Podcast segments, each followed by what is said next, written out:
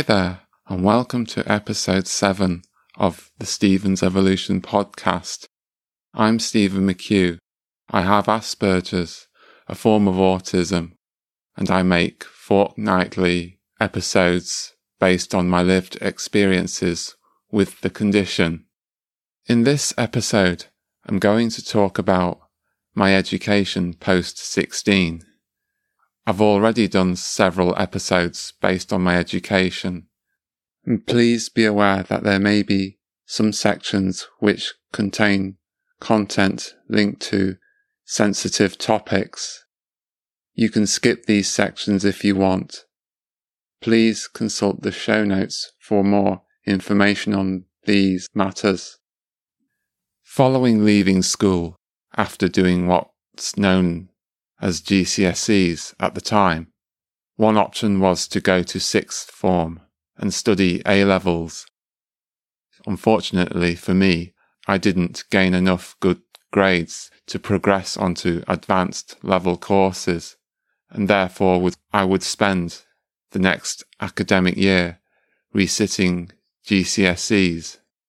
I focused on getting down to hard work, and as I did so, I found my level of understanding and confidence improving.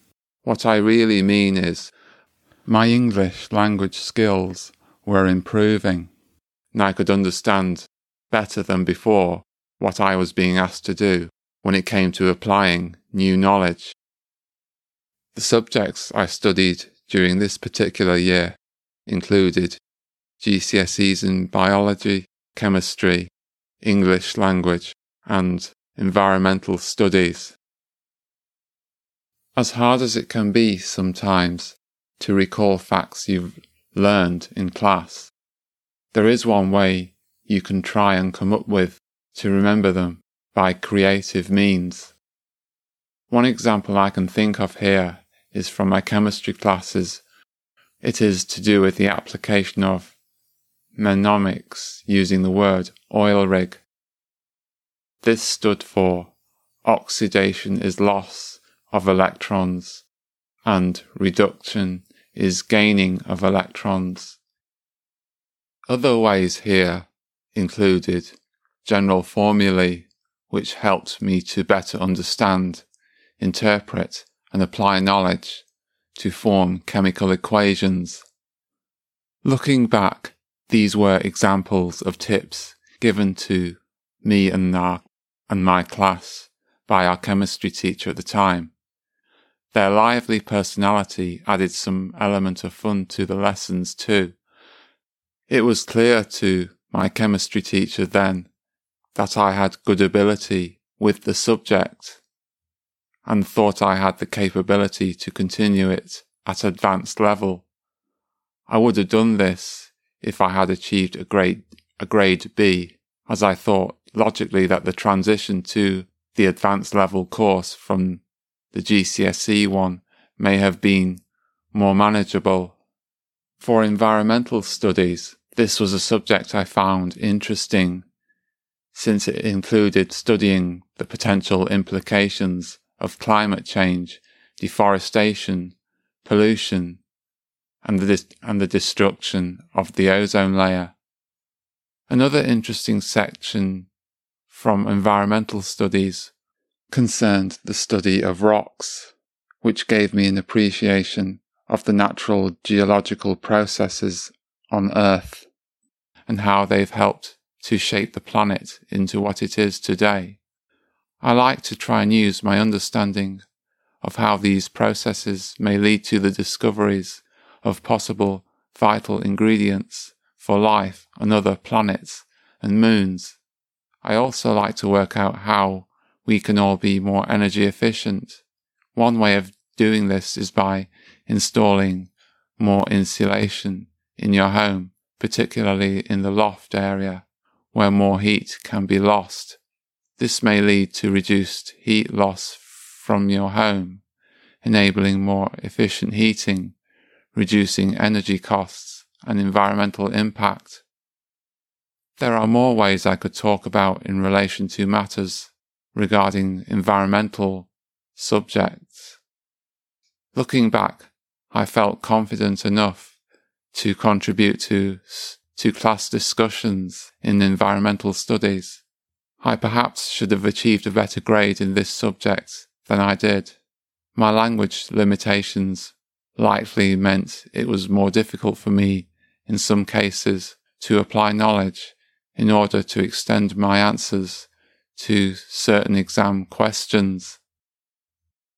For GCSE English, it would take me until the end of my second year in sixth form to achieve a grade C, which was the minimum standard for a pass in GCSEs. In some ways, this shows how hard it was for me. During my second year in sixth form, as I prepared to resit my GCSE English again, a tip given out by teachers who marked English papers turned out to be a significant turning point for me. I realised it was a common and important mistake on my part in each of my previous GCSE English examinations. It concerned questions where one would be asked to do writing and lay it out in the form of a letter, article, newspaper, or leaflet, or any other format. It was here we were taught to include bullet points and catchy headlines written in bold lettering in order to gain the reader's attention. The mistake I'd make here was that I'd do such a question in the format of a story, much like in narrative writing. Based on my experiences here, why not try to read as many newspapers, magazines, and leaflets and other things, and try to spot and study writing styles employed? I didn't actually do this, but after being shown by our teachers, it made enough sense to me. Another tip I'd like to offer here is that I thought back to a time in secondary school when we were taught to think of several words meaning the same thing. An example could be, two nice people bought us ice creams. Here, one could also say, two generous people bought us ice creams. Here, in this case, note how generous may be used instead of nice, or even kind for that matter. I applied this concept, especially during writing, in order to give the impression I had a broader command of English. We would also study extracts from an anthology, which involved, to some degree, comprehension, various uses of words, dialects, and language development in years gone by. Over the course of my second year in sixth form, I managed to produce more creditable pieces of work. This gave me more confidence to work on my own. For some parts of the GCSE English course, there would be tasks which involved speaking and listening, and group work where certain discussions would be had. I would find these situations quite hard, as such tasks involved social interaction. My difficulties with social interaction and language hampered me in these situations, and really in normal day-to-day life. For me, a more favourable approach here can be when members of a class are asked to give individual talks on separate days about something that interests them. This was once evidenced by me giving a talk in junior school about telescopes, for which I was praised, making this the more ideal option for me. For this, one can have more time to prepare what to say and research relevant information in advance, rather than having to do something straight away. At the end of my first year in sixth form, I gained good enough grades to progress onto advanced level courses. I was more relieved than elated. I chose to do advanced level courses in mathematics, computer science, and biology. Once my A-level studies commenced, my progress in mathematics could be rather slow.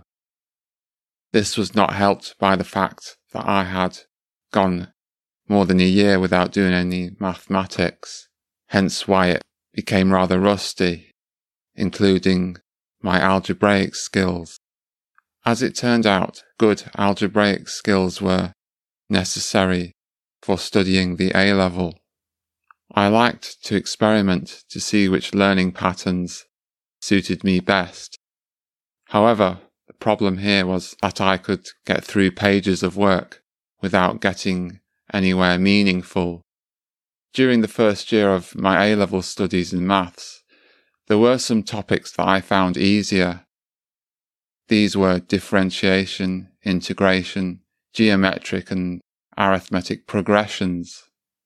At the end of the first year of my A-level studies, I narrowly passed the first module in mathematics.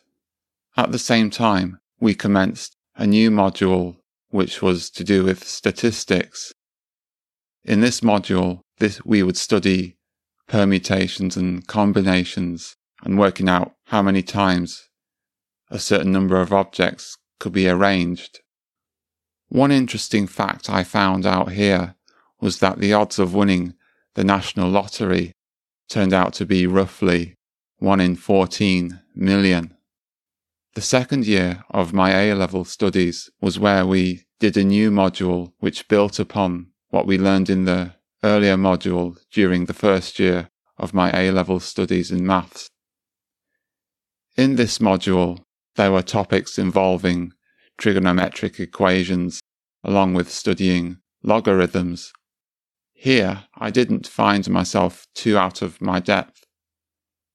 Midway through the second year of my A-level studies, a decision was made for me to do AS-level mathematics, which is half an A-level. There were concerns about my ability to study the full maths A-level. There was one module known as mechanics, but it was judged that I lacked a sufficient physics background to be able to study it and gain a competent mark in it. There was another module that one could choose to do at the time, which was called decision making. Here, one needed to be good at timing. On hearing this, I didn't feel confident enough about getting up to speed in order to score a good enough mark. I could work quite happily on easier topics and questions on my own. However, when it came to mastering more difficult topics and questions, that's when more in the way of problems started, and I needed more support. Fortunately, they had extra help classes. In combination with attending these sessions and doing work in my own time, the work gradually began to make more sense. At the end of my A-level studies in mathematics, I achieved respectable scores in the first two modules we studied.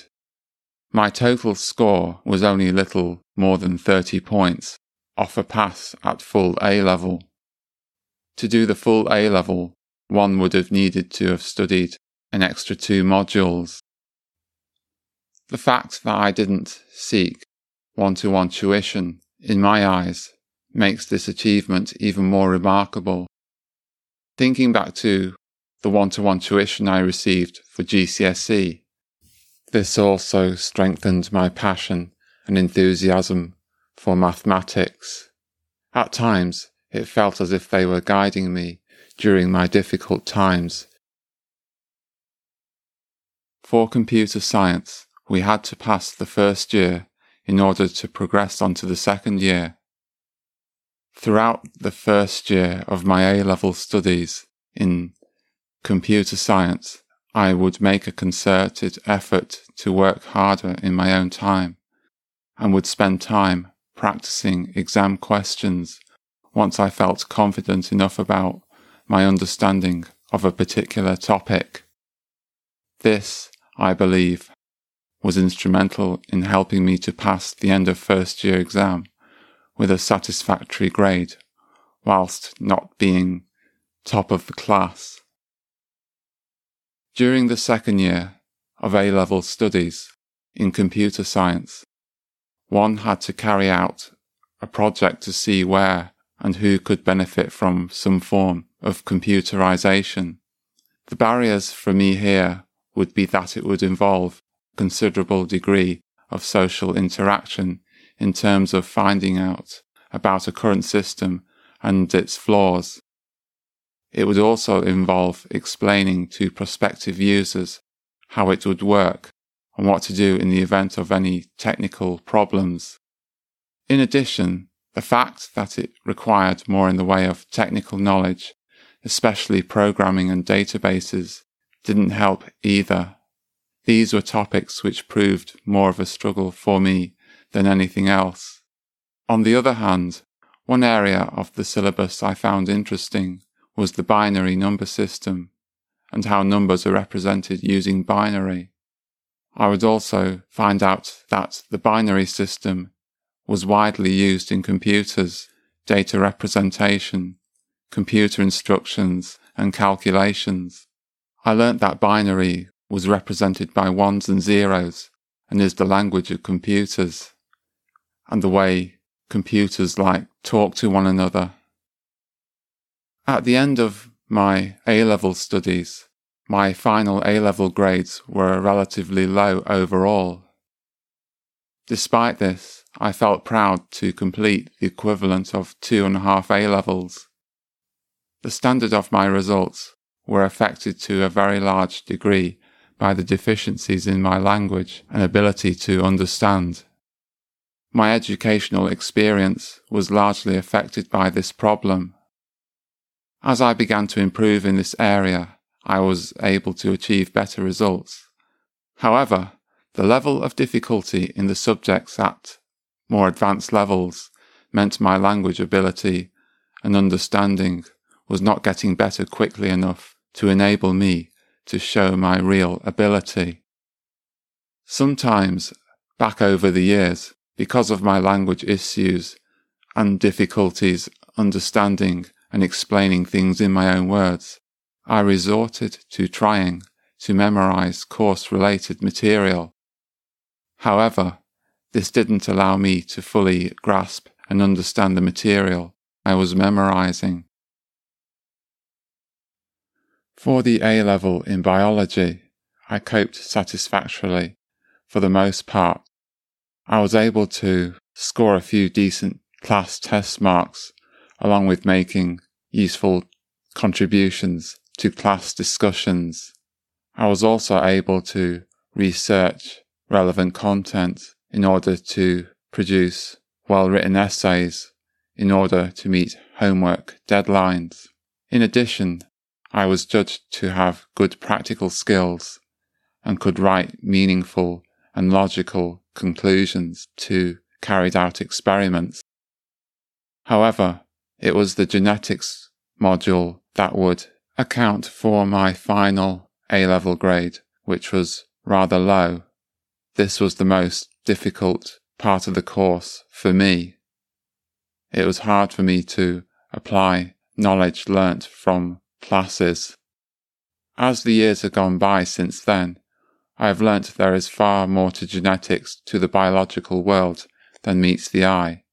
Genes make us what we are and who we are. Out of the sciences, I prefer physics and chemistry more, as there is more emphasis on mathematics in those science areas. And that's all there is for this episode. Let me know if you found it interesting or that it's resonated with you in some way.